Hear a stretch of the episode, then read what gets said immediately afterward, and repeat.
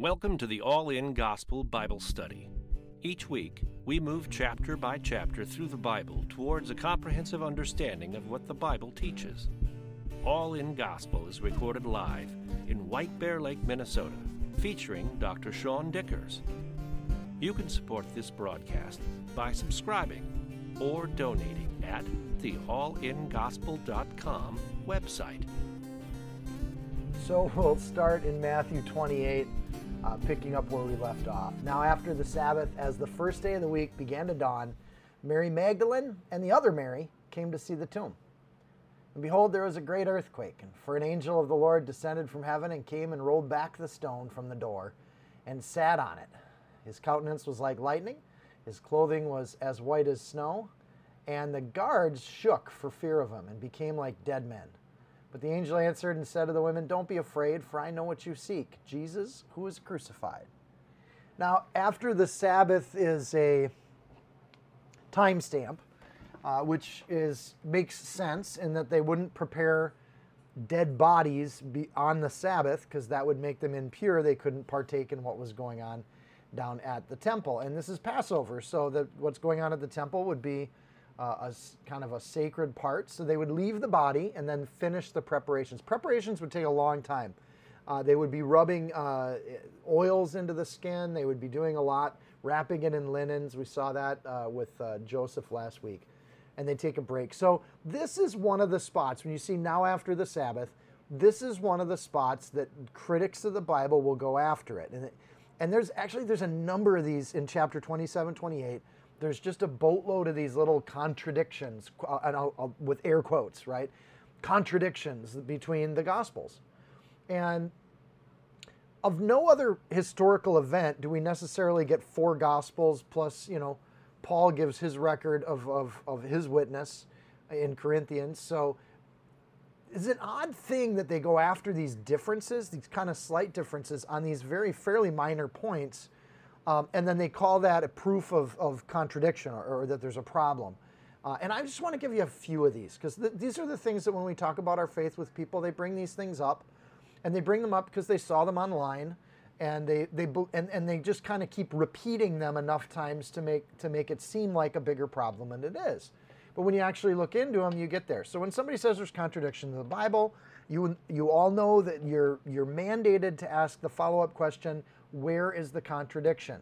and then we're going to go look it up and we're going to be bible scholars and we're going to figure out if it's actually something that any sane minded person would see as a contradiction or a problem. So let me give you a few examples. One is matthew 27 28 last chapter. They called the robe that they put on jesus scarlet.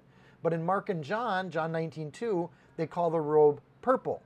And so this is just one of those contradictions. Is it is it scarlet or is it purple?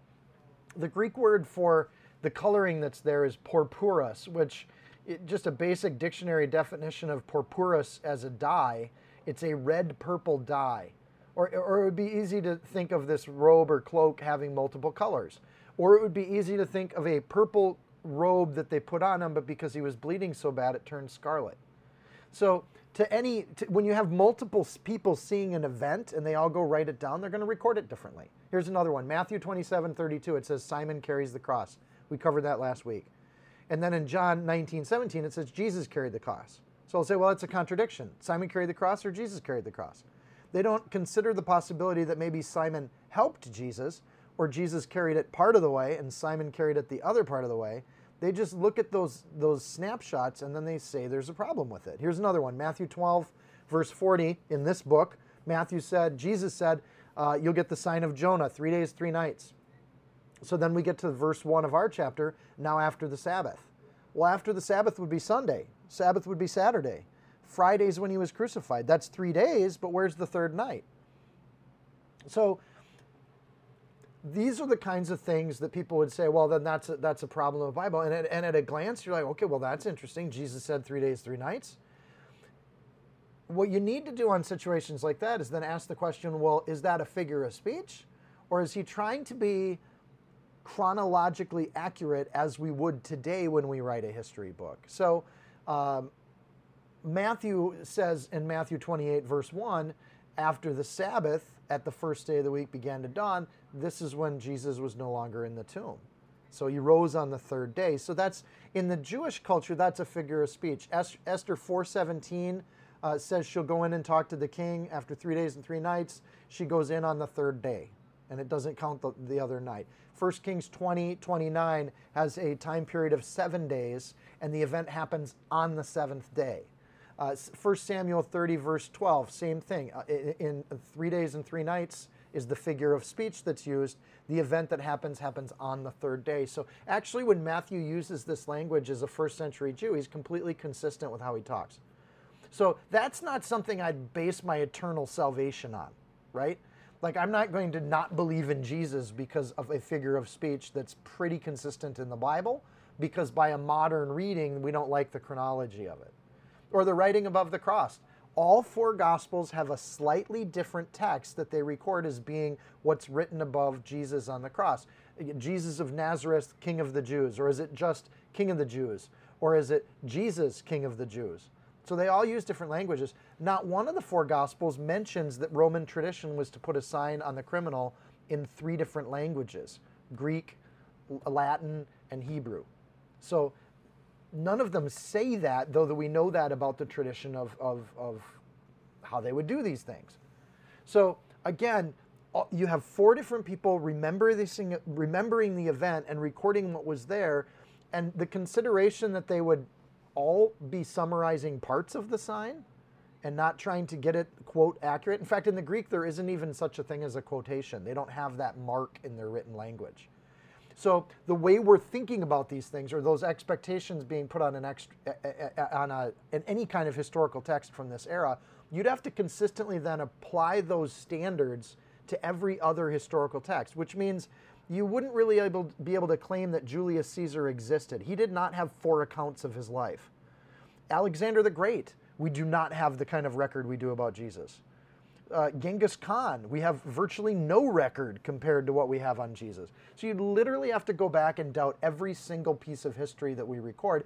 But I think for deconstructionists, they're happy to do that. They, they would love to rewrite history any way they want, but we actually have texts from primary source witnesses about an event and they agree completely on the main points of the event. Jesus rose from the dead. He was crucified, he, he, he, died, he was buried, and he rose. And there's no inconsistencies there. In fact, I don't think any of the examples I've give are actually, by definition, a contradiction. They're simply different viewpoints on something, but they don't actually contradict with each other, right? So here's another one. Uh, in Matthew, Mark, and Luke, the women are at a distance, like we read last week, at the moment of death for Jesus. John 19 25 says Jesus talks to his mom and the disciple John. Well, is that a contradiction? No, not really, because Jesus was on the cross for three hours.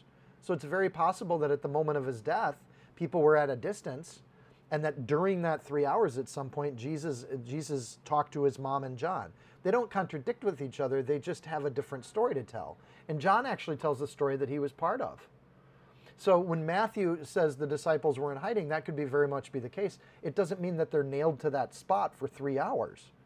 And that John, if, if John brought his mom down, that that, that could be a, a very short term thing, or he, he came in secret. Again, they don't contradict with each other, they just tell different parts of the story which is consistent with how we tell stories. If you ask me what I did yesterday, I'm not going to word for word go through second by second everything that I did yesterday. I'm just going to say, oh, I went to this event and I saw this thing and I talked to these people. We all uh, immediately summarize events, and that, of course, is what's happening in these things too. So, who prepared the body? We came into that last week, Matthew 27 59. Joseph with Mary Magdalene and Mary sitting close by. But then in Mark 15, 37, it's Mary and Mary were beheld where Jesus was laid. And that's how they knew where, the, where Jesus was laid. Luke 23, 55, the women, Luke doesn't even include names when he summarizes, it's just the women. And they returned and prepared the spices. So the women actually came and did this. Well, if the preparation of the body took hours, clearly from those three, to, three accounts, the women are moving around. They're not static in that situation. So it's very possible that they're all right, and that's not a contradiction. A contradiction would be if Matthew said Joseph and Mary were there, and then Mark said Mary was actually not there. That would be a contradiction because they, they're not mutually compatible. But all of these quote unquote contradictions are actually mutually compatible. John 19:39 says Nicodemus came by and helped with some spices, right? He got crazy with the spices. So when we look at Matthew and Matthew's perspective, I wouldn't talk about Nicodemus because Nicodemus isn't in Matthew. But that's not a contradiction with the book of John. John's simply including that there maybe were more people there. So when you have a large list of people that are at an event, we don't necessarily need to list all of them. In all four gospels, the, the women that go back to tell the disciples that Jesus has rose, and in, our verse, this in verse one, Mary Magdalene and the other Mary came to see the tomb. The other gospels have longer lists, but that doesn't mean that Mary and the other Mary isn't true. It just means Matthew didn't list Joanna uh, which is in Luke, or Salome, which is in Mark, or other some other person that's listed in, in, in Luke 2. So when did they visit the tomb? Was it dark, John 20, verse 1? Was it when it began to dawn, Matthew 28, verse 1, our verse? Is it at early dawn, Luke 24, 1, or is it after dawn or after sunrise, Mark 16, 2? Well, you could say those are contradictions, or you could look at the basic fact that it's a two mile walk from Bethany to the cross, so if they left before the sun rose and they got there when the sun had risen, that they're all actually true, that, that, that walks actually take time, right? It's not a three second walk to get places. So Matthew is a scribe. And when it comes to the sayings of Jesus, he's going to be writing those down and he'll have these scraps. So the teachings of Jesus have to happen to be very consistent through uh, Matthew, Mark, and Luke. And part of that is that they are using uh, like speech writing or, or written versions of speeches that they're pulling from. When they compile their gospel, they're actually using some of those scraps and they're putting them together. And the synoptic gospels, Matthew, Mark, and Luke, seem to be using some of the scrap papers because they're so consistent. Now, if you had two gospels that were word for word exact with each other, that would be evidence that they were using texts or common texts that they're pulling from. So theologians say that there's maybe a Q gospel out there. I, I think that's stretching a bit. Uh, but the Q gospel would be this common source they're all pulling from. But then they have these differences between them that really just strike as they're writing it down. And a, and a very simple explanation is the reason there's so many similarities between the gospels is because these people saw the same things happen. The reason there's so many differences between the gospels is because they're writing independently of what happened. So when we leave the teaching today and you go out and somebody says, "Well, hey, how was church?" "Oh, really good." "What was what was the sermon about?" Not one of you in the room would use the exact same words to describe this teaching. Some of you would actually pull very different messages and themes out of this teaching that struck you, and those are the things you would want to tell about. So we can't even get that kind of consistency with people leaving an hour after a teaching. Why would we place that expectation on writers that were encouraged to write their gospels years after the events happened. They didn't have to write them immediately because they could go into a crowd and say, Hey, you all saw the eclipse of the sun. You all saw the people rise from the dead. You all felt the earthquake. And they could, they could appeal to people's experiences, so there was no need to write down a gospel. Virtually everyone in their audience had seen and been at the events. But then 20 years later, you start getting teenagers that weren't there for it. And that's when the disciples all started to think, we better write this down. So they do. And they use those kind of the scraps of the speeches and they use some pieces that are held in common. And, and then when they're doing these narrative pieces, they're writing based on their memory. That said, all of that is a distraction. so you're thinking, can we just get back to the chapter, Seann? And the answer is, yeah, we need to. But all of those inconsistencies in the Bible discussions, I would argue they're a giant waste of our time because they're bringing things up that they wouldn't hold any other historical document to that standard. Or if they did, they would be at a preposterous level of just insanity. The entire book comes to one conclusion that Jesus has rose from the dead, and the ramifications of that are eternal. If Jesus rose from the dead, it means it's possible to not die. That's absolutely incredible. And if we believe the facts that are presented, right? Matthew's not giving us opinions. He's saying, here's what happened. He's giving us facts, events. And we, and, and we and I think sometimes when people go after these inconsistencies, it's not the facts that are the problem, it's their emotions and their resistance to following the word of God. So they start nitpicking. Because if they can nitpick, then they can justify to themselves why they're not following the eternal God and what He's commanded of people, what He asks of us. So it's not the facts that are the problem when it comes to apologetics. It's their emotions that are their problem with the apologetics. Therefore, it's not worth getting into a rational discussion with irrational people. They're just nitpicking. So let them nitpick. And, and at some point, when they realize they need Jesus in their life, we're waiting for you, and we have a pretty amazing account of what happened. So 2 Corinthians 4, even if our gospel is even if our gospel is veiled, it's veiled to those who are perishing, whose minds the God of this age has blinded, who do not believe, lest the light of the gospel the glory of Christ, who is the image of God, should shine on them. Like even Paul understood this idea. We don't have to argue facts with people. The facts are laid out fairly well. Four Gospels, 1 Corinthians 15, that's five different accounts of the resurrection. Not to mention, every one of the epistles has text that is reliant on a resurrection to, for the points that they're making. And there's no contradictions on that point. So these slight, subtle differences that aren't actually contradictions at all, I'm not going to base my salvation on those. Right? The, the, the, disciples, again, they'll say, well, they wrote, you know, 20 years after the events. Yeah, okay. They didn't need, they could just say according to the scriptures. Because they could look at the Old Testament and say, everything that you saw happen was according to the scriptures. Therefore, the Jewish God Yahweh just made a move through Jesus Christ. Right? And, and actually, they argued they're the same being right? Jesus is in the incarnate form of Yahweh. And all they had to do was say, according to the scriptures, 1 Corinthians 15, For I delivered to you first of all that which I received, that Christ died for our sins, according to the scriptures, and that he was buried, and that he rose again on the third day, according to the scriptures. Like Paul just keeps saying it. They didn't have to do a gospel because they could just simply reference the Old Testament and they could reference people's own experiences. So that's why they waited to write the Gospels the point here, I think in Matthew's passage, if we can get back to the, to the, to the passage, is the honor that these women, these are the women that were keeping watch over Jesus. And they didn't do it for any gain. I mean, from their perspective, Jesus was dead. So it's their faithfulness to Jesus, even when it doesn't look like it's a, it, it's not a popular thing to do, to go care for a dead body, right? It's not something they're going to get anything from. In fact, they're exhausting their time and their resources to sweetly and tenderly take care of the body of their, their king, thinking that he's dead. So the point is that these women were the first to find out. What an honor for these women, right? And it doesn't help Matthew's argument. They, they wanted two male witnesses in a courtroom. So he's not making a courtroom argument here. He's just saying the history of what happened. In verse 2, it talks about a great earthquake. earthquake.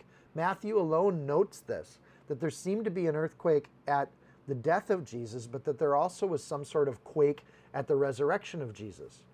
So it could be an actual earthquake, but the same word seismos that's used for earthquake is also used in the Greek for the word commotion. So it could, could be that there was a great commotion at the tomb, right? So the women come walking up, and these soldiers are seeing things, and there's an angel sitting on a stone, and, and people are excited and running places. There's a commotion that's going on. All of the Gospels note a commotion at the resurrection of Jesus and they note it in the past tense. So the women arrived on the scene, and there had been this commotion, and they see an angel. So an angel here the, was at the nativity. Now we see an angel at the resurrection, an incredibly powerful being. One one angel in one night in 2 Kings chapter 19 takes out the entire Assyrian army for Hezekiah. 185,000 people are killed in one night by one angel. That's the number of angels sitting on the tomb right now. So this grave that was a jail cell for a dead person is now becoming a place of victory, a place of, of rest, a place of well-earned comforts, in the words of Merry and Pippin. They're sitting on the field of victory, enjoying well-earned comforts. That's how they arrive. They come walking up and look at there, there's an angel sitting on a stone, and the stone has been rolled away, past tense verse 3 his countenance was like lightning his clothing was white as snow. Very specific description that matthew gives here. The angel was seen it was observed it was remembered it was recorded. This is what it looked like. Thinking of lightning like for a second if their countenance is like lightning, like I don't know about you, but it's hard to look at lightning because it's moving, it flashes. So unless you have a high-speed camera and you lock that thing down, it is really hard to see the shape of lightning. Almost like looking at this thing, it, its face was moving, right? And his clothing was white as snow. They have a fear of him. So a fear of God is, is a kind of awe. It's not like a, a, an amusement park ride kind of thing, but maybe you know there's the thrill that's there too. Um, but for those that see an angel and they are filled with sin, there's a dread or terror that goes with it. For a godly person or someone seeking the Lord, there's a there's still a fear of these beings that are so pure and so powerful.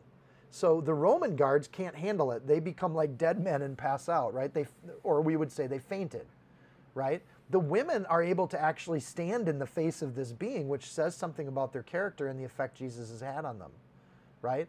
So they they had to be um, absolutely stunned, and they, enough so to where they they tell the disciples what this being looked like. And it, the amazing thing is, there's this familiarity. The angel answered, verse 5, and said, Don't be afraid, for I know what you seek, Jesus who is crucified. You wouldn't say, Don't be afraid if they weren't afraid. They're, they're afraid. This thing's powerful. For I know that you seek Jesus who is crucified. What a great message. For those that seek Jesus, they don't have to fear angels. We don't have to fear the judgment of God. We don't have to fear anything in the heavenly realm because we seek Jesus. That's the point. And then verse 6, and here's the message, right? It's the Easter message. He is not here, for he's risen as he said, Come and see the place where the Lord lay. Uh, beautiful, right? It, it is, he is not here, that's the fact. He is risen, it's explained. As Jesus said, he, he said he was going to do it. Prophecy's now fulfilled. He's actually done it. And then the invitation come and see. Come see the place where the Lord lay. Right? The invitation to confirm these details, the women were at a distance in Matthew and saw where he was laid, and now the angel invites them to look and see that there's no body there anymore. This is, you know, and I think it's the same thing today, right? The angel bears witness to the resurrection and he invites people to come check it out. We too then bear witness to the resurrection. We see what God's done in our life and we ask people to come and see. Come and look. It changes everything, right? The Chinese record that on this day a rainbow encircled the sun like a halo. Like there were things witnessed around the world when this happened. We're going to see that Jesus resurrected. The body itself is healed, it's perfected. There's a new generation of the body. He's not just resuscitated in his old beat up body, he is he's risen in a newly generated body, yet with identifiable uh, and identifiable marks. He chooses to have the holes in his hands and feet to be touchable and feelable by the disciples. So this come and see the place idea is still an idea that we can use today. If you want to know where Abraham's buried, you can go to the tomb of the patriarchs. If you want to go to Joseph's tomb, it's right there. David's tomb, Absalom's tomb, you can go right to Jerusalem and see their tombs. Like we know where they're buried with Jesus, there's no body laying in a tomb anywhere. But we, we do know or have some ideas where he was buried, but you can't go to his, you can't dig up his bones. With every other major religious leader, you can dig up their bones. And for me, that's the end of the story. If I can dig up their bones, I'm not interested because I want a God, I want a path to salvation that's eternal. So the offering of Christianity is rooted in the resurrection of Jesus. He's beaten sin and death, and that's the offer he makes to humanity. And, you know, last chapter we read about Matthew that the saints started rising out of graves all over the place. Really interesting account. So the resurrection of Jesus shows the, the tearing of the veil in the temple and the tearing of the grave in the graveyard. There's a path to God and there's a path to life. This is the path that got blocked back in Genesis, right? So when they ate from the tree of good and evil, God said, You shall not eat of it, yet lest you die. They ate of it, and then the serpent says, You won't die, and then they eat it, and then God says, Okay, well, now you got to die. So he put them out of the garden to take away access to the tree of life. This was all about life and death from the beginning, from Genesis. So he drove out man and he placed a cherubim, an angel, at the east of the Garden of Eden with a flaming sword which turned every way to guard the way to the tree of life. Well, if that path has now been reopened, isn't it interesting that there's a cherubim guarding the way or sitting by the, the, the tomb? And he's not guarding, he's doing the opposite of guarding. He's saying, Come and see and take a look. So the, there's no flaming sword, but there is a lightning face, right? There's clearly power in both situations. Uh, the tree of life then becomes the cross, right? John 14, 6, Jesus said to him, I'm the way, the truth, and the life. No one comes to the Father except by me. If you want eternal life, you come past Jesus. You have to deal with this resurrection. And you have to deal with it in such a way that, that, that, that God has laid out for us. The ministry of Jesus was to establish a new kingdom. He showed healing and redemption. He showed us what the kingdom looked like. The response to that kingdom is either joy and love, or throughout the book of Matthew, ignoring Jesus, suspicion, being suspective, suspicious of Jesus, mocking Jesus, hating Jesus, and trying to kill Jesus. But the, the right response is joy and love. Oh my goodness, God loves us. What a, what, a, what a gift. I'll take it. The hypocrisy of the religious authorities is that after tolerating and rebuking Jesus, challenging and exposing Jesus, they then murdered unjustly and buried Jesus, thinking that the death would hold him captive. Luckily, we have chapter 28. It's not the end of the story. Jesus beats sin because he lives a sinless life. That doesn't mean he wasn't tempted. Matthew goes out of his way to show the temptation of Jesus. Jesus was tempted.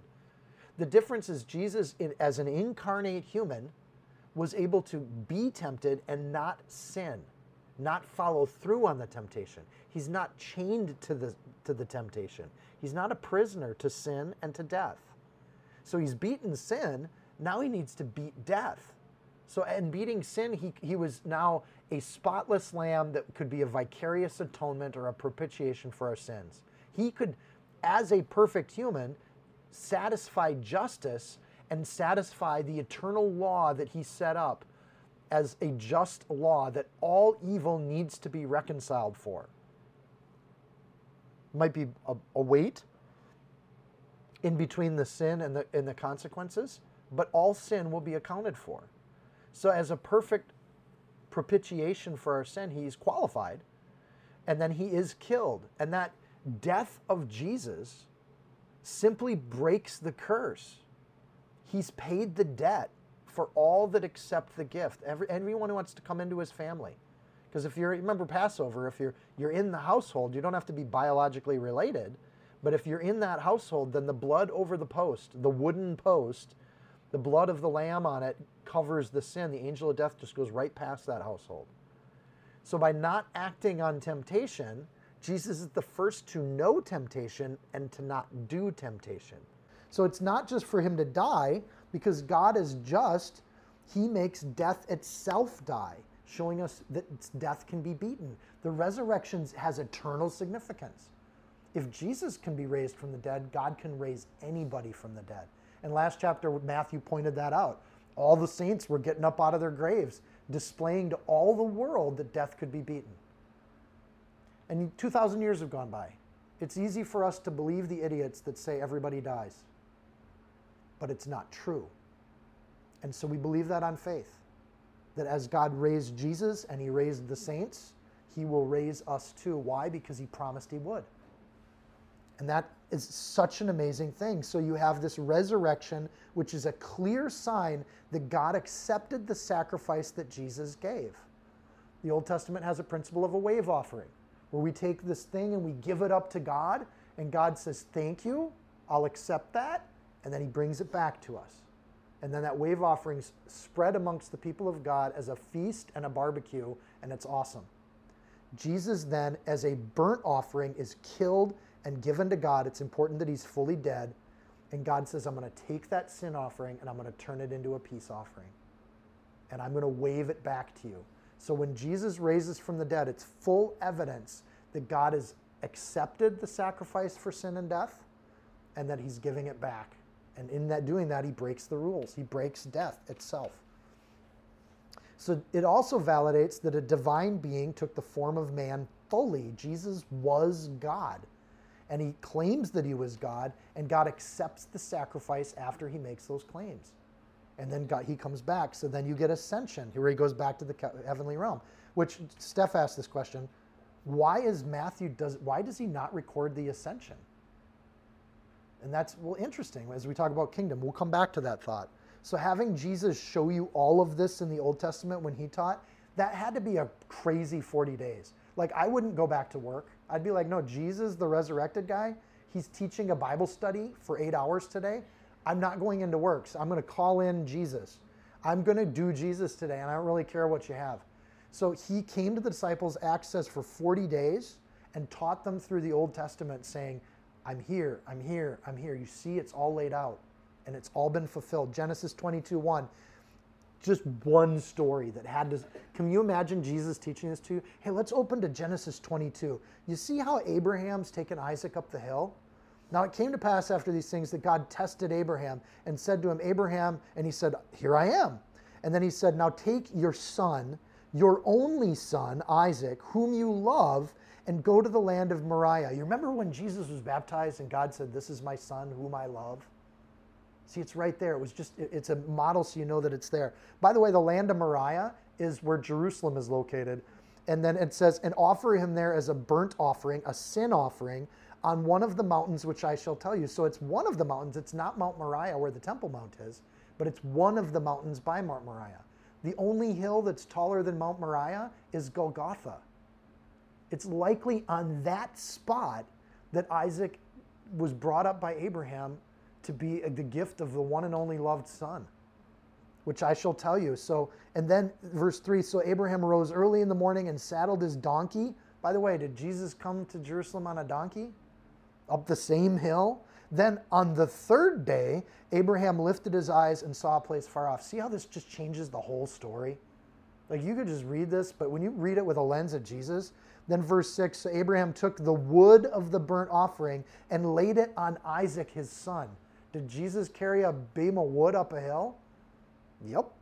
And Abraham said, My son, and this is the crazy, and I think I pointed this out when I taught it. The way Abraham words this, God will provide himself a lamb for a burnt offering, literally in the Hebrew. And it's when Isaac's let off the hook. You know, he's offered up as a burnt offering, and God says, Ah, I don't want your son. I'm going to offer myself a lamb for this for this offering, and it's not coming yet. It's coming later. Can you imagine Jesus teaching that to his disciples? And the disciples are like, "Uh huh, yep, we get it," because you're this is a resurrected person talking to you, and Jesus says, "That's me. I'm the son on which the wood was blamed that came up the hill on a donkey on that same hill." I'm that guy, and I'm the gift that God accepted as a burnt offering, sin offering, because I died for three days. But I am eternal. I cannot stay dead. So I am resurrected on the third day in the same time that Abraham lifted his eyes and saw a far off place. And he said, People, there is a kingdom of God waiting for you. There's a far off place that I'm going to go prepare for you. That's what I want, just like with Abraham and Isaac. Man, and Isaac just goes traveling around, digging wells, bringing living water up out of the earth. Like it's a great chapter if you read Isaac through that lens. By the way, when Abraham comes down the hill, Isaac's not even mentioned, right? And then Abraham tells Eleazar, who in the Hebrew his name means God my comforter, to go get his bride for his son, and he doesn't name Isaac. The next time Isaac's mentioned is when the bride arrives. So I think the Holy Spirit just took the name of Isaac out of that segment, just like Jesus is going to go away and prepare a place, and he's going to come and return for his bride. Like all of it fits the imagery, and that's the kind of Bible study. That's why this is important stuff. Verses one through six, all of this sets up like Jesus rose, he's risen. And it changes absolutely everything. The mentions of the bride go on and on and on. Psalm 22, Isaiah 53. How do you read that and not read the account of Jesus getting beaten? Like just again and again and again, parallels from Genesis to Malachi all over. And Jesus' message in Matthew is go tell people about this. You can't keep this to yourself. And everything in your flesh is going to want to shut up and not tell anybody. How selfish of you. Go tell people the good news. Verse 7 says in our chapter, verse 7, and go quickly and tell his disciples that he is risen from the dead. And indeed, he's going before you into Galilee. There you will see him. Behold, I have told you. This is the angel speaking. So they went out quickly from the tomb with great fear and great joy and ran to bring his disciples the word. To mix fear and joy in one emotion, the only thing I can think of is like a roller coaster ride, right? You're terrified going up the hill, but you're really excited about what's going to happen. There's this giddiness to that feeling. Clearly, the women were sticking to Jesus, but he says, Go without delay to tell him, right? He's going to go before you. As we pursue Jesus, he's led the way on where to go, but notice that Jesus is going to meet them before they get there. It's in the pursuing of Jesus where we meet Jesus. It's not the sitting around and studying the Bible, it's the living our life doing what the Bible says. It's where we meet Jesus. It's when we have those encounters where Jesus has promised he'll talk through us when we do it. That's why I love teaching the Bible. Like when we teach the word, we know the Holy Spirit's helping me do that. I love that. Jesus is raised for all of us with the expectation that we will see him and we will meet him. Are you ready to meet Jesus? And maybe there's a little fear mixed in with that, but there should be a lot of joy mixed in with it too. Are you ready to be before Jesus? Do you believe Jesus will forgive your sins? Because you know you have those sins. They don't go out of your memory for some reason. We can try to block them, but it doesn't always work. Are you ready to go? Do you trust that Jesus will forgive those sins when you meet him? He says, Behold, I've told you. This is like in The Mandalorian, the old guy saying, I have spoken. And that's the angel. He's like, I have spoken. And for an angel, even the idea of lying or that's so beyond their purity that when he says, Behold, I've told you, that should be the end of it. And from a being that powerful, that's why it's such a curse when Satan lies, because they're made to be messengers. They're made to be truthful. And this is a holy angel. By the way, out of all the hosts of angels, which one got this duty? Right? We know the name of some of them in other situations where they're messengers, but who got to be the one that said, He is risen? That angel, not named, has one of the greatest honors in the eternity of the world. Like in all of the universe and existence, this being had the honor of announcing he is risen. I think that's cruel. With fear and great joy, they ran to bring his disciples the word. They're not dragging their feet. They know how to run. And when he, they're told to go quickly, they actually go quickly. I think this is part of meeting Jesus too. When God says go, we don't just go, we go exactly how God told us to go. And we do it exactly how he wanted. So they know the location of where they're supposed to run, they know how they're supposed to run, but they don't know what's going to happen on the way. So Mark says, run to tell. In Mark 16, this is another one of those contradictions. Mark 16, 8 says, the women said nothing to anyone. Luke 24, 9 says they told the 11 disciples and the rest. And in Mark 16, 10, uh, Mary Magdalene told just the disciples, not telling everyone on the way. Like, this is really interesting. So, in the same book where they're like, well, did the women tell people or did the women not tell people? And for me as a believer, I'm looking at all four gospels and I'm like, it's pretty clear they ran straight to the disciples and they likely ran past people that they didn't talk to while they went to the disciples. They wanted to go to the disciples first. So, in the same book, book of Mark, in the same chapter, verse chapter 16, they said nothing to anyone, but then they went and told the disciples. So, you'll find non-believers that pick this apart too and it's like you know clearly the same the off that's not what mark meant he meant he went straight to them, right so the angel gives instructions. They follow them with fidelity. Go quickly and tell his disciples. So then when you look at matthew the instruction was to tell the disciples. Not everybody they ran past. Go tell the people ready to follow god that there's good news. And go do that. So matthew matthew simply writes that there's four witness groups for this. And, and this is, I think, again, Matthew building his case. There's the angel attesting to the resurrection. There's the women that attest to the resurrection. There's going to be Gentile Romans that attest to the resurrection. And then the disciples are going to see him and they'll attest to the re- resurrection. So Matthew lists these four groups. 1 Corinthians 15 builds that out a bit more and that he was seen by Cephas, then by the twelve, and after that he was seen by over 500 brethren at once, of whom the greater part remain to the present, but some have fallen asleep. And after that he was seen by James, and then by the, all the apostles. And then last of all, he was also seen by me as, as by one born out of time. So Paul's like, I saw him myself on the road to Damascus. We'll come back to this again, but if Jesus showed up to Paul on the road to Damascus, that was after the ascension. So does Jesus still show up to meet people today? Does he still grab people that are really lost and have to interject in that kind of way to bring people to him? Verse 9, the women, we'll do the first group. And as they went to tell the disciples, behold, Jesus met them saying, Rejoice. So they came and they held him by the feet and they worshiped him. And then Jesus said to them, Do not be afraid. Go and tell my brethren, go to Galilee, and there they will see me. They meet Jesus on the way. That's like bonus. Like they're told they'll meet him in Galilee, but then they meet him on the way. I think that's great. Does that mean the angel lied? No, the angel didn't lie because they're going to meet him in Galilee too. When we follow Jesus, we often get way more than what we expected from Jesus. But we follow Jesus. Rejoice. In the Greek, it means to be well, to cheerful. And I like the, the translation cheerful. They're probably excited and fearful. And when Jesus says rejoice, he's just continuing to encourage that when we pick joy, we sometimes have to rejoy ourselves. We have to refill ourselves. It's a command to rejoice, in which it's an awesome thing to be obedient to. We too are supposed to rejoice. You ever meet a Christian and there's just no joy in them? They're all angry and mad all the time. I, I, I get angry sometimes, but the general disposition is one of joy, I would hope, for most believers. Why would you, why would you not put on joy when you go forth to do God's work? So if we want to have joy, we obey God, we come to Jesus, we worship Him, we go and tell people about Him. I mean, all that's built into just those two verses. Verse 9, they held Him by the feet. Uh,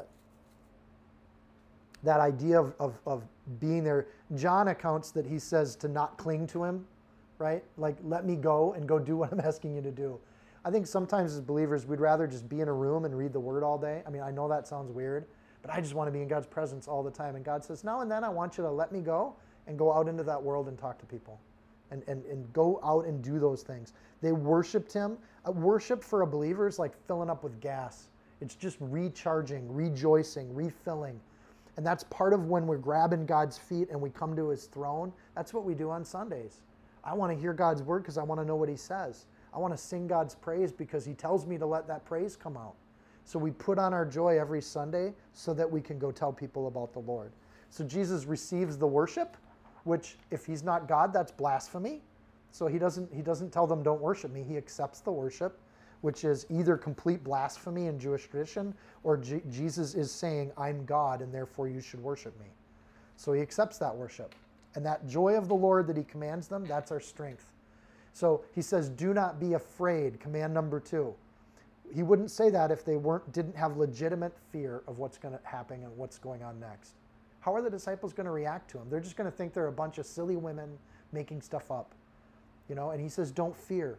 You know, what are people going to think when these women are running through town when they should be getting the water, right? And they're breaking those kind of stereotypes or, or social norms of their day. Well, don't be afraid. Do what I'm t- telling you to do. For God has not given us a spirit of fear, but a power of, of but of power and of love and of a sound mind. He never asks us to believe in him despite our mind. He always says, rejoice have no fear, and he gives reason for that. Tell my brethren. These are the same brethren, like the word for that is like we would say brothers. Go tell my brothers. Think of the grace that God just exhibited with that. These are the people that abandoned Jesus. You know, some might say, well, you left me hanging when I needed you the most. Jesus doesn't seem to hold any grudge whatsoever, and I just read over that the first time. I had to have a commentator show me that. Like the fact that he says, my brothers, Think of the healing that brings right now. You know, the, Mary Magdalene could go announce this to the disciples, and they could be like, okay, but Jesus is probably mad at us. And Mary could easily say, no, no, no, he called you his brothers. He loves you. He doesn't hate you for your sin. He wants you to come closer. And he's coming to meet you. He's on his way. That's the good news. It's just amazing. Everything's gone. Jesus thrown the, their sin as far as the east is from the west because he knows their hearts want to follow him. Then we get the soldiers, verse 11. Now, while they were going, Matthew kind of trans- transitions. Meanwhile, while the women were heading up here, those soldiers woke up from being fainted, and some of the guard of the city came. Some of the guard came into the city and reported the chief priests all the things that had happened. Again, we don't know that these are Roman soldiers from the book of Matthew, because he just said that like Pilate gave them a guard but it doesn't. We don't know if that's a Roman guard or not. It could be like the pre the Temple Mount guards that are there. So I just want to get it clear. But they're still guards, and they're still accountable for guarding that thing they were told to guard. So the fact that they came into the city and reported to the chief priests all the things that happened, like if they're Roman soldiers, they might have just bolted because it's death if you don't keep your duty as a Roman soldier. They go into the priest and they say, "Hey, we just want to let you know, an angel came and opened up the tomb." And was sitting on it, and we couldn't even stand in its presence, and the body's gone. And so when they had assembled with the elders and consulted together, they gave them a large sum of money to the soldiers, saying, Tell them his disciples came at night and stole him away while he slept. That's ridiculous. And if this comes to the governor's ears, we will appease him and make you secure. We're going to make sure that the Pilate doesn't kill you. Like, we'll protect you, don't worry. So they took the money and did as they were instructed, and, and this saying is commonly reported among the Jews to this day, reported to the chief priests. Notice how Matthew contrasts the women with the soldiers. The women are told to go send a message, which is true, and they do it with great joy, and, and, and, and they're told not to fear. The soldiers basically have a message that they bring to the priesthood. They're told to lie, and they have deep fear about what will happen to them and then both of them have a story that's commonly reported. You got the Christians and you got this lie that starts to get spread. So it's amazing that Matthew makes this record and records this because in 20 years after Jesus, this is something that's that's there's people that don't believe in Jesus. So he's recording it. If you're trying to convince people or persuade people, this is an odd passage to put in your text unless it actually happened. And you're not afraid of the truth because you know the power of God. So then you put it in there because it's what happened. It's an origin story. Um, it says the soldiers reported to the chief priests, and what they reported would be a witness of the resurrection of Jesus Christ. The priests know about it. They saw the eclipse, they felt the earth shake. They would have been uniquely seen the veil in the temple torn in two. And then they're told by the soldiers Jesus is rose on the third day. If I were in that room, I think I would try to reconsider what Jesus told me. And some of them do. Joseph of Arimathea is of the Sanhedrin, Nicodemus is of the priesthood. Some of those priests instantly say, Jesus is my Lord and Savior, and they convert. They're consulted, they talk about it. What's amazing is they talk about this fact, but then they come up with a scheme to do it, and they give them a large sum of money. In the Greek, that means a sufficient sum of money, and they're paying people to lie. So, oddly enough, they can't take the money back from Judas but they can use the temple funds to go and break a commandment with it. Crazy the hypocrisy that they have. Not only that, but this is kind of ridiculous because they're saying that they were sleeping while the, a group of disciples came and moved this massive stone with a wax seal on it. So they're even if you fell asleep on the guard, wouldn't that wake you up? Right? And the, the earth shook. Like the earthquake didn't wake you up? None of this? You're just sleeping right through the whole thing? So they're, they're being told to say something that makes them look horrible. So all of this they're doing in the full knowledge of the resurrection. It was the same priest that mocked Jesus on the cross, last chapter, verse 42, where they said, He saved other people. Can't he save himself? If he's the king of Israel, let him now come down from the cross and we'll believe him. Well, he didn't right then, but isn't this account from the soldiers? Answering exactly that challenge? Well, he did save himself from the cross. He did resurrect. But so it's a horrible lie. And they're saying we would believe in you if this happens, but then it happens and they still don't believe in him. So miracles don't seem to convince people. It, there seems to be something in the heart that needs to change. Deuteronomy 30, 19. I call heaven and earth as witnesses today against you. I have set before you life and death, blessing and cursing. Therefore, choose life that both you and your descendants may live. These liter- leaders literally choose death over life. And that's always been the case, even in the law. And by the way, the heaven and the earth have both bore witness to Jesus' resurrection. So Deuteronomy comes true in, an, in a, an absolutely prophetic way. He stole them while they slept. Just silly. I'm not even going to get into that. Commonly reported among the Jews, it's still commonly, like one of the ways people deal with Jesus as well, it was a mass hallucination, right? Which is frankly impossible psychologically. Like we don't hallucinate the same things together. Or it was a fainting or a swooning argument. Well, Jesus didn't actually die on the cross, he just swooned on the cross. But then wouldn't he be a bloody mess when he woke up? Or you try getting beaten by a cat of nine tails and then hung on a cross for a, three hours and then put in a tomb with no air and see how long you last. Like, let's test that theory and, and let those people be the first to test it. Four accounts Paul, Roman records, Josephus, all the epistles that are written back and forth are dependent on the resurrection being true. Massive record and account of all of this. So when we're called to live by faith, that has to do with what we do and how we carry out our life. It's not that we're asked to put aside what we know to be true or to deny the facts of things. Like, that's not what God's ever asked of his people. Verse 16 Then the 11 disciples went away into Galilee to the mountain which Jesus had appointed for them. They got a secret meetup spot, they're going to be there. Matthew 26, 32, Jesus said, After I'm risen again, I will go before you into Galilee. He tells them exactly where to go. So they follow his instructions. By the way, when we get to the end of this chapter, he's told us exactly what we need to do. We're supposed to follow his instructions. It doesn't change for 2,000 years. So Matthew skips a number of appearances in Jerusalem here because it's not his point. And when you get to the other Gospels, there'll be a lot more accounts of Jesus' appearing that get included in those Gospels. Matthew's trying to get us to these last few verses. And when they saw him, they worshiped him, but some doubted. Matthew gracefully doesn't name Thomas here, and he includes more than just Thomas. This was hard to believe. Jesus rose from the dead. It's the idea here is Matthew includes a plural. They worshiped him, but some of them doubted uh, because he knew that this was tough for all the disciples. It took a few days for them to get around to this. Verse 17, when they saw him, that makes the disciples the fourth of the witness groups angel, women, the Roman or the, the guards at the tomb, Roman or temple guards, and then the disciples. So many today can see this is true when we witness or we see Jesus, we change. It changes who we are, and it, and it does the same thing with all of these groups some for good, some for bad. Heaven and earth are now included, women and men are included, Jews and Gentiles are now included, believers and non believers. Matthew's included all of these groups as he's gone through. There's a purpose to what he's doing in, in 27 and 28. All these different groups encounter the fact that Jesus is rose and they respond in different ways. Belief is not the same thing as worship. I can believe Jesus rose from the dead and not worship him. Even the devils believe that Jesus rose from the dead. They don't doubt that fact. The, the question is are we going to believe and then follow and do it without hesitation, like his disciples did? So it's a natural reaction to accept the resurrection of Jesus, but then there's that taking of steps that gets to be the tough part. What does it look like to follow Jesus?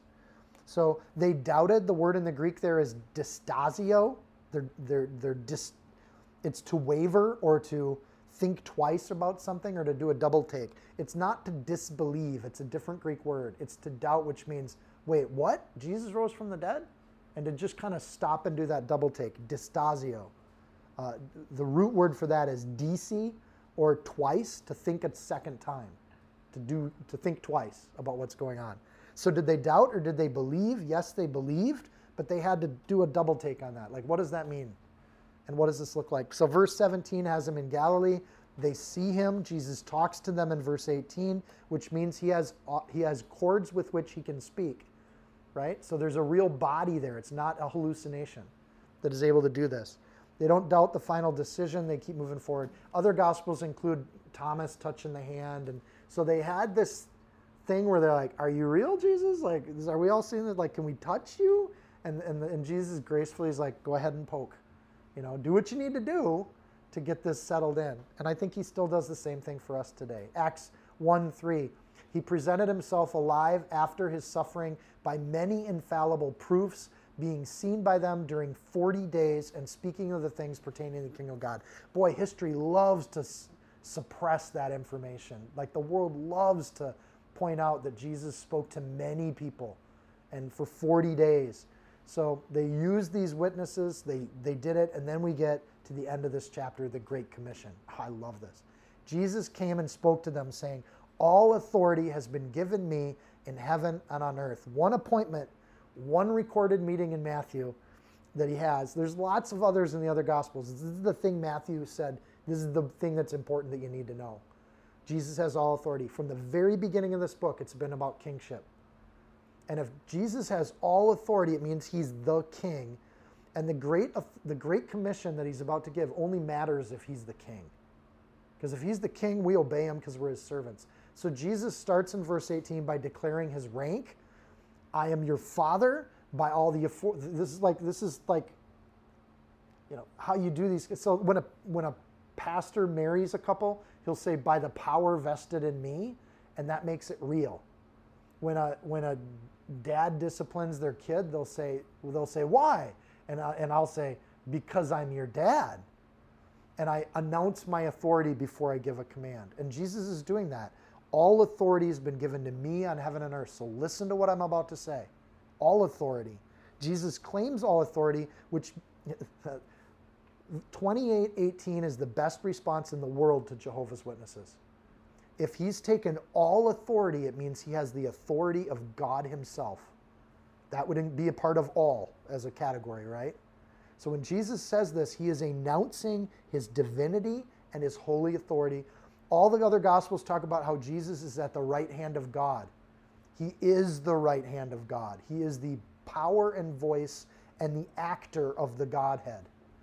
So he comes with, as, at the right hand of God and sits there because he has all authority. And, and to read past that, I think the next verse doesn't land as much. The power is in Jesus' hands, and that's the right place for the power to be.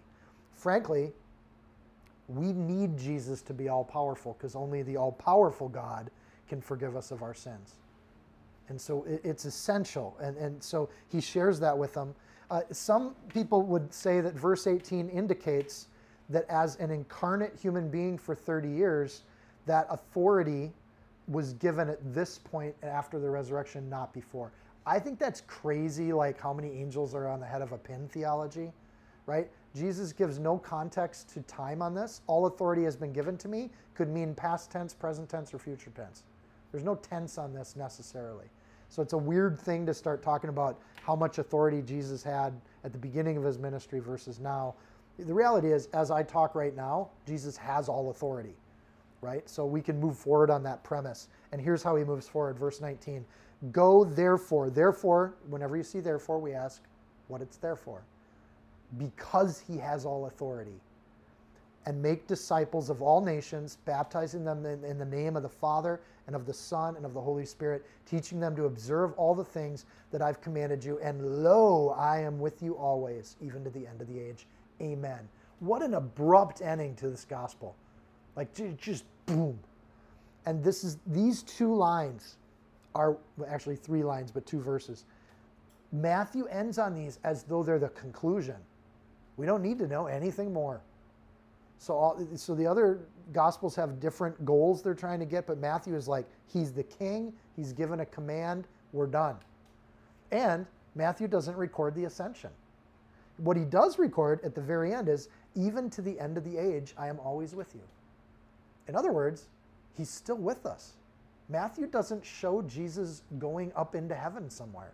Matthew leaves the king in his position on earth and doesn't move him from that spot and leaves that with the last thing in our head. If there's a real king, we're still following him today.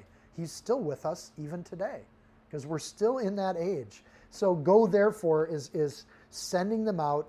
It, it, it isn't referencing the resurrection, and I think that's really interesting. It's referring to verse 18, his authority. So Jesus isn't like, because I'm resurrected, go and make disciples. He says, because I have authority, go and make disciples. That's a really interesting, very subtle difference we're not to go out and make disciples because Jesus rose from the dead. That's the good news we tell them. But we're out to do it because he's our living king. And we're supposed to obey him in his authority. So this is a powerful command. It is, it, some would say the Great Commission is the great command. And he's given a lot of commands through the book of Matthew, right? He's told his disciples how to live and how to be and how to interact with people, but he leaves them with this final one, which is to teach them to observe all things that I've commanded you. So it's a command that includes all the other commandments. Everything you've read in the book of Matthew, that's what we teach people. Frankly, people expand that even more. As he went through the Old Testament with them, and the other Gospels say, he's the, the all things there is referring to the entirety of the Old Testament and all the things Jesus taught. So he's basically saying, teach people the word, what I have taught you. So he's sending out ambassadors with the authority of a king. And for you and me, the utterance may be given to me that I might open my mouth boldly and make known the mystery of the gospel, for which I am an ambassador in chains, that I might speak boldly as I ought to speak. Even Paul understood this command and he treated it as an ambassador's. So, ambassadors in the ancient world, they didn't have telephones and faxes and things like they didn't have jets to move back and forth. An ambassador would leave a kingdom and reside in the other kingdom, speaking with the heart of their king. And God would send them, or the, the king would send them messages that they were supposed to proclaim. So when Jesus says, Here's the commands that I've given you, I want you to go live in this nasty, icky, sinful world, and I want you to tell everybody what I have said and what I've done. That's our lives. That's what we get to do. And so we have to deal with all these people that don't live in our kingdom, they don't serve our king, but we're supposed to communicate to them what our king says. And that can be and they can respond in all the ways that they've responded in chapters 27 and 28.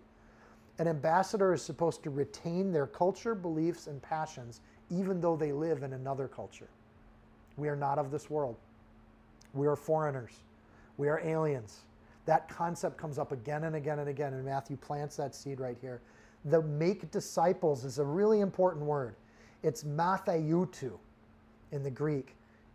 A disciple and a rabbi went hand in hand in the ancient world. And when Jesus called the disciples, he said, Come follow me. And they left what they were doing and they followed him. In other words, nothing, their fishing boats didn't matter for the day. That didn't mean they go, didn't ever fish again, Dan. They would, but they left what they were doing to follow a rabbi and then they traveled with them, You remember? They lived with them, they ate with him, they did things with him.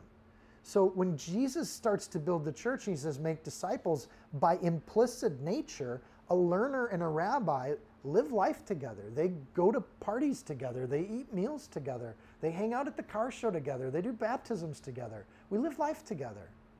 And so that, that idea of doing that is really interesting. He says for them to make disciples, and at the same token, the true teacher is Jesus because they're supposed to teach what Jesus said.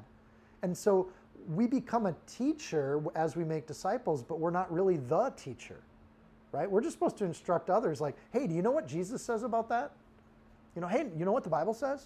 The Bible has an answer for that. And we, we're an annoying little ambassador. The Bible says this, the Bible says that, Jesus says this, God says that. Disciples then are made and they're not one. I think this is an interesting idea in the first century.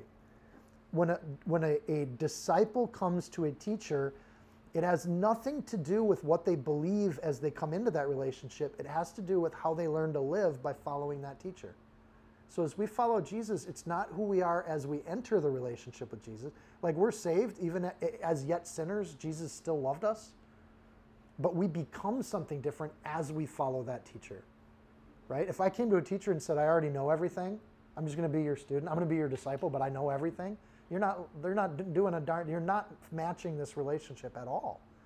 So we come to a teacher going, I need to learn what you have to teach me. And we do that. So to make a disciple is not to convert them. There's a different Greek word for conversion. It's it's epistrepho. Jesus doesn't use that word here. Epistrepho is to change your mind, to turn from how you thought before.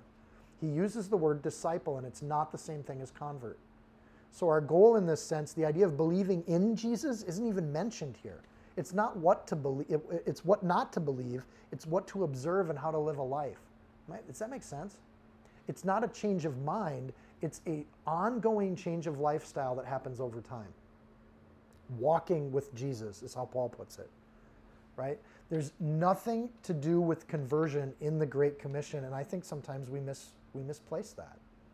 Um, there's no uses of the word convert in any version of the Bible except the King James Version. They use the word disciple. So the idea of believing in Jesus is just not only not mentioned, um, it, it, it's, it, it's, it's an idea that we should be abiding in God's word and living it as we learn it in process. This is the church. We meet every week. Some churches meet more than once a week so we can study God's word so we can go out and live God's word. And our goal is to bring as many people into that church like relationship to be discipled as possible. And that's a, that's a powerful commission. Um, it's so much more than just meeting someone. It has to do with being friends with somebody over time. The idea of following a person implies they're worthy of being followed, to live like that person lives. that means we have to live in such a way that other people want to be like us. They see the joy that we have and they want to live and learn from what, how we do that. John 17, 6, I've manifested your name to the men whom you've given me out of the world. They were yours, and you gave them to me, and they have kept your word. Now they've known all the things which you've given me are from you, for I've given to them the words that you gave to me. And they received them and have known surely that I came forth from you, and they have believed that you sent me. Then Jesus says, I pray for them. I do not pray for the world, but for those whom you've given me, for they are yours. Jesus has taught them over three years how to live. Now they need to go do it without him. So Jesus' ministry focuses on a very small group of people, those people he's teaching. He's chosen them, and he's chosen broken disciples to do his work. Not because God needs us. Like, God doesn't need us for the Great Commission. He could do an earthquake and an eclipse right now. He wants us because it's the relationship that we're training people into. It's the relationship God wants. It's the relationship that endures into eternity. What I believe after an eclipse is short term. How I live over time in relationship is eternal. And God wants us not because He needs us, but because He, he loves us and He wants us to be part of that partnership to do that with Him. So when we get to heaven, we have friends, right? That's the joy for God.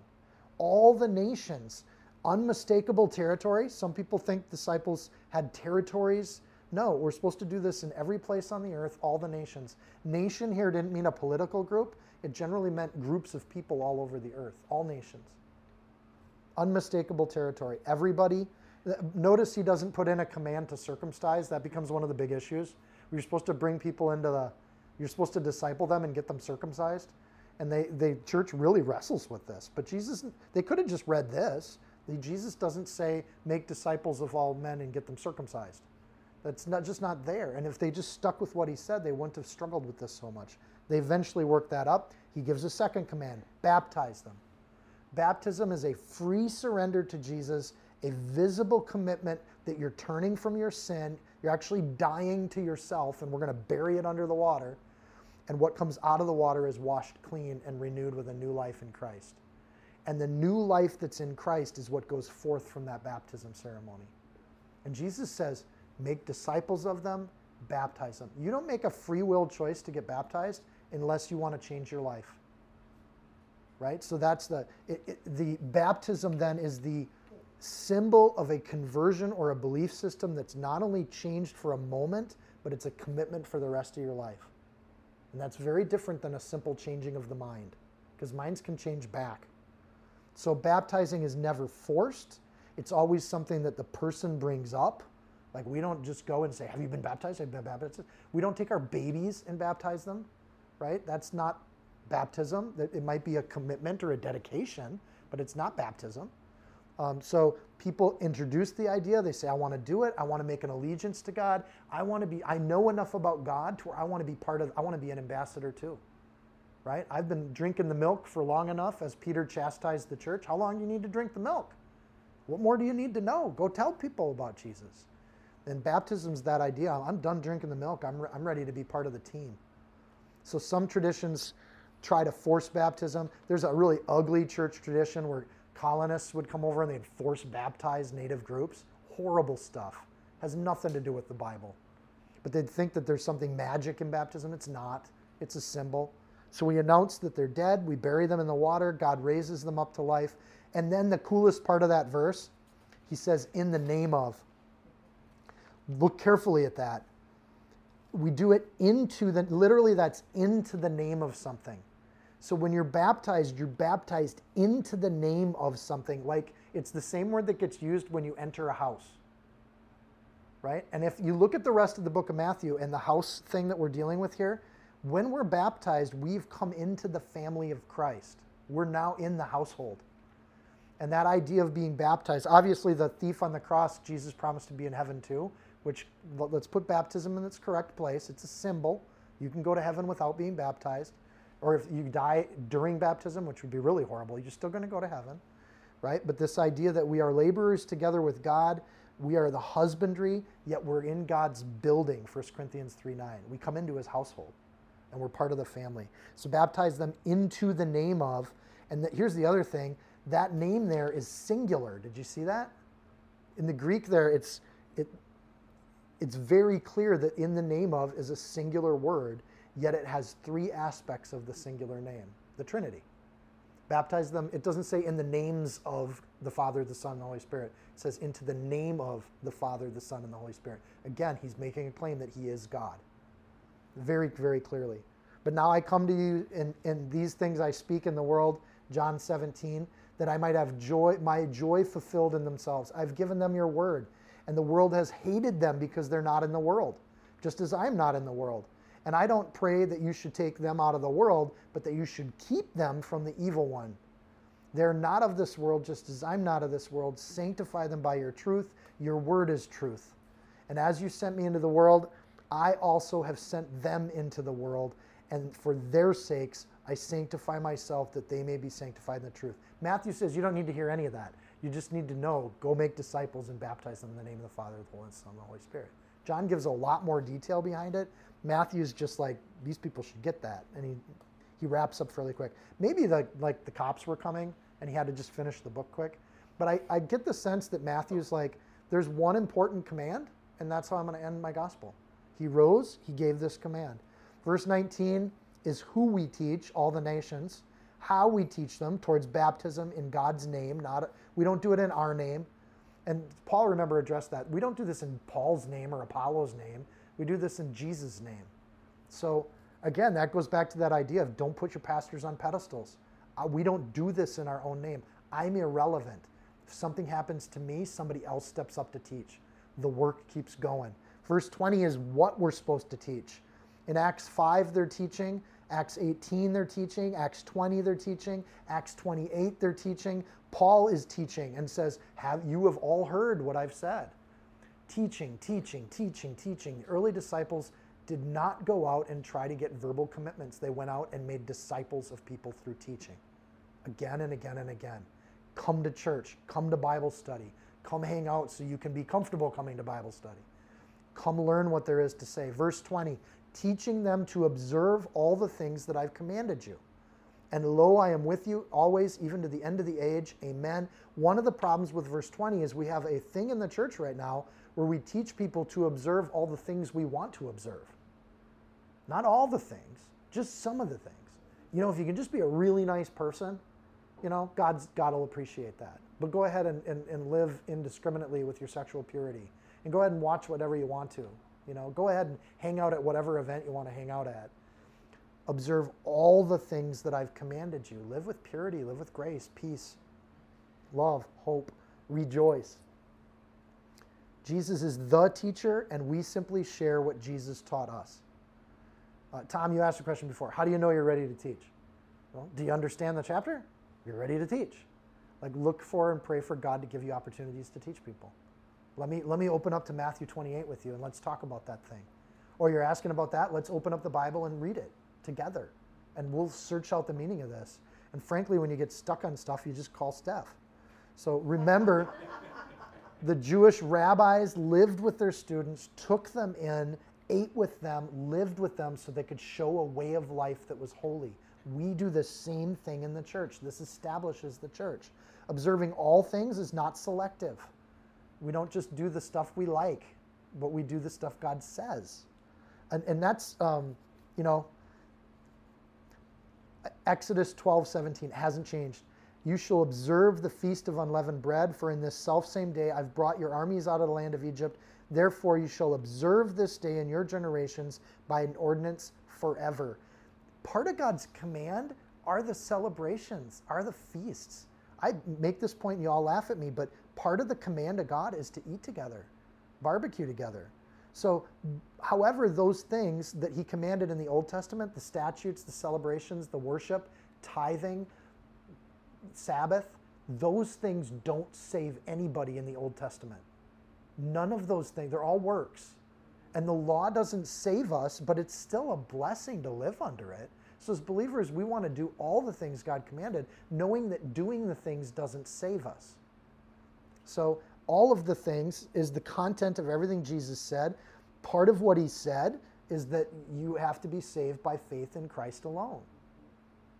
So then we go do all those awesome things. But we don't think the things save us. It's Jesus that saves us. Matthew 5 4, he's already taught this. Blessed are those that mourn, for they shall be comforted. We love that command. Like, we love that teaching. We could teach that to everybody. Oh, you're sad? God loves you. And that God loves you message can be, when you bring that as the only thing to the table, it's really appealing.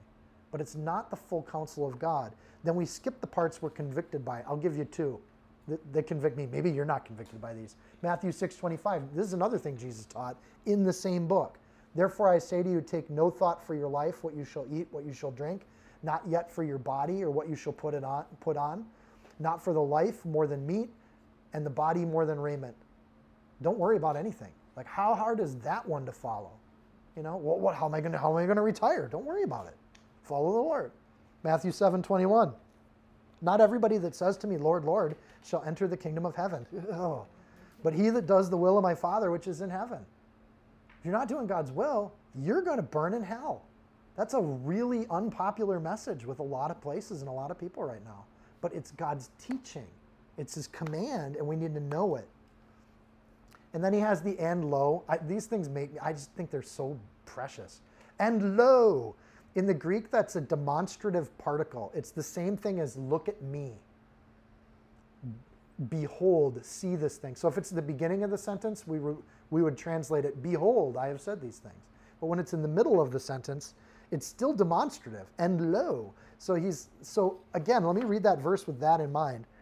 Um, teaching them to observe all things that I've commanded you, and look at me. I'm with you. I haven't left you. And this is what Matthew leaves us. He doesn't leave us with an ascendant God. He leaves us with a God that's with us right now. And that, partic- that, partic- that particle that gets put in there, Jesus is saying, I need you to see me right now. I'm right in front of you.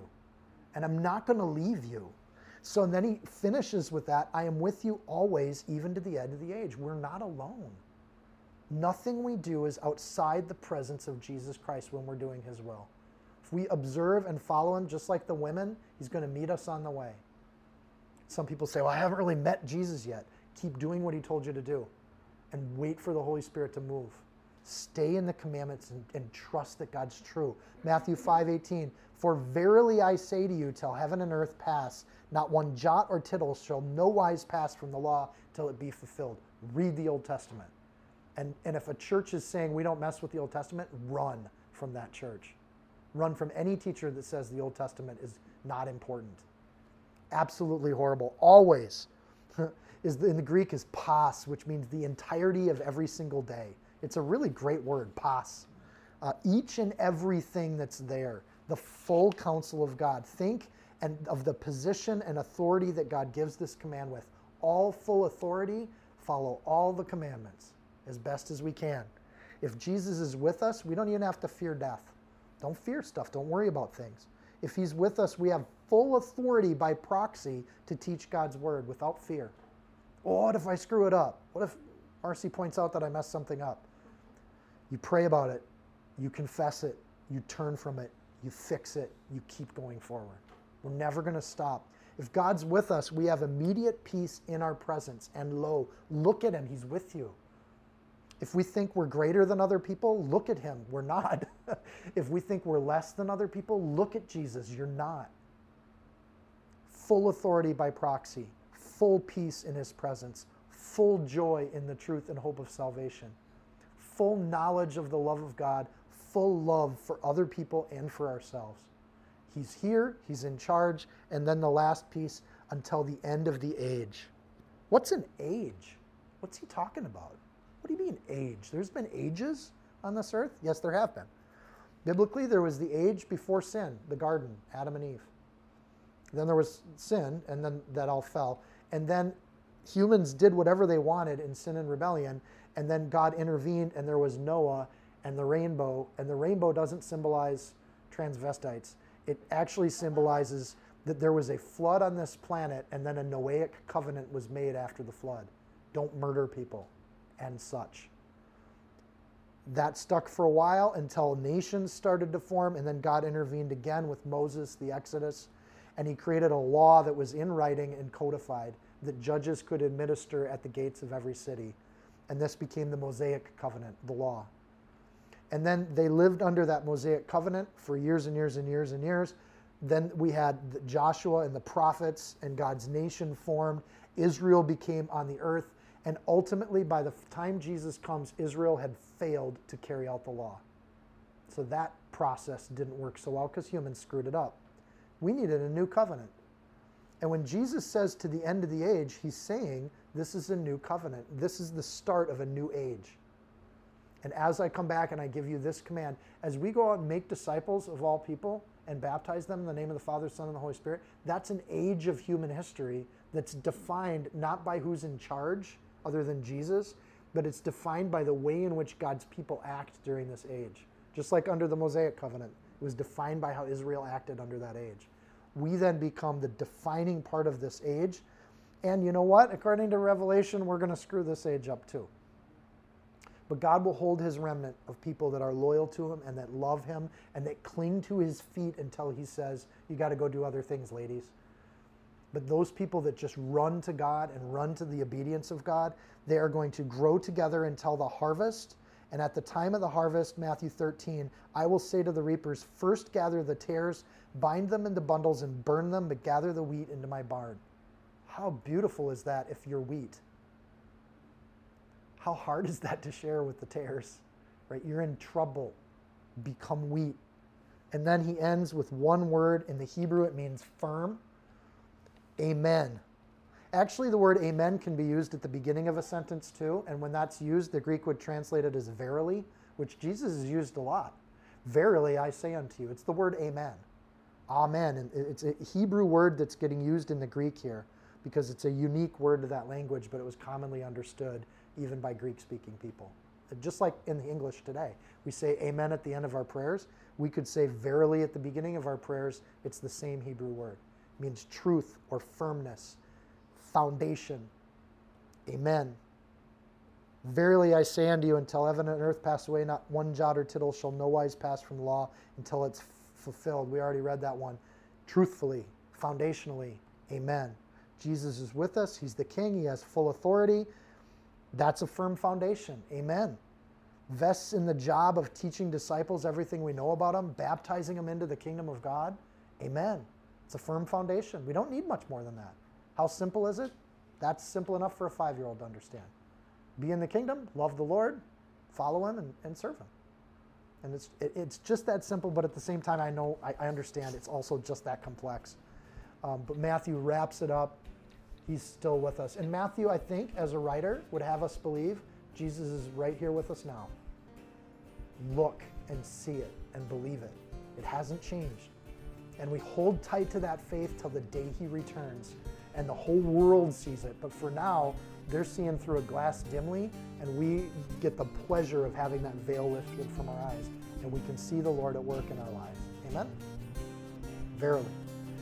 Lord, we thank you for your gift. We thank you for your truth. We thank you for Matthew.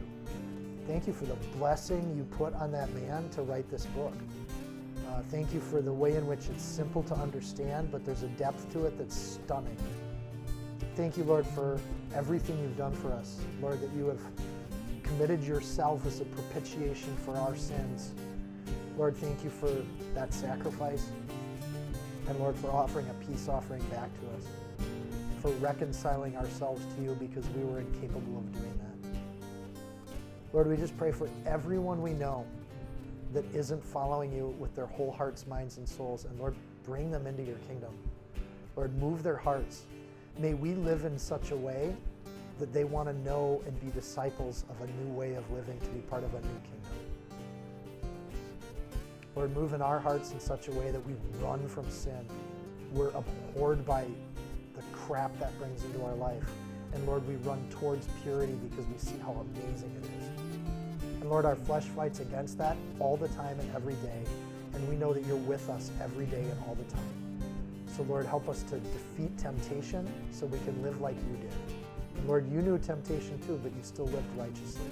So help us to live righteously uh, and to do it in a way that we're serving our King. Help us to be ambassadors, that when we speak, it's your words coming out of our mouth that we become nearly invisible and all people can see our King. In Jesus' name,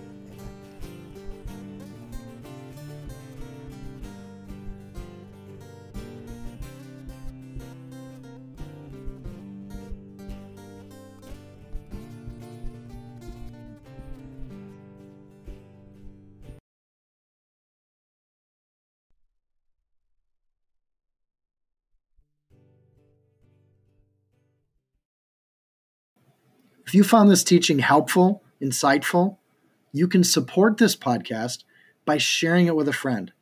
Screenshot it, tag it, post it on your social media.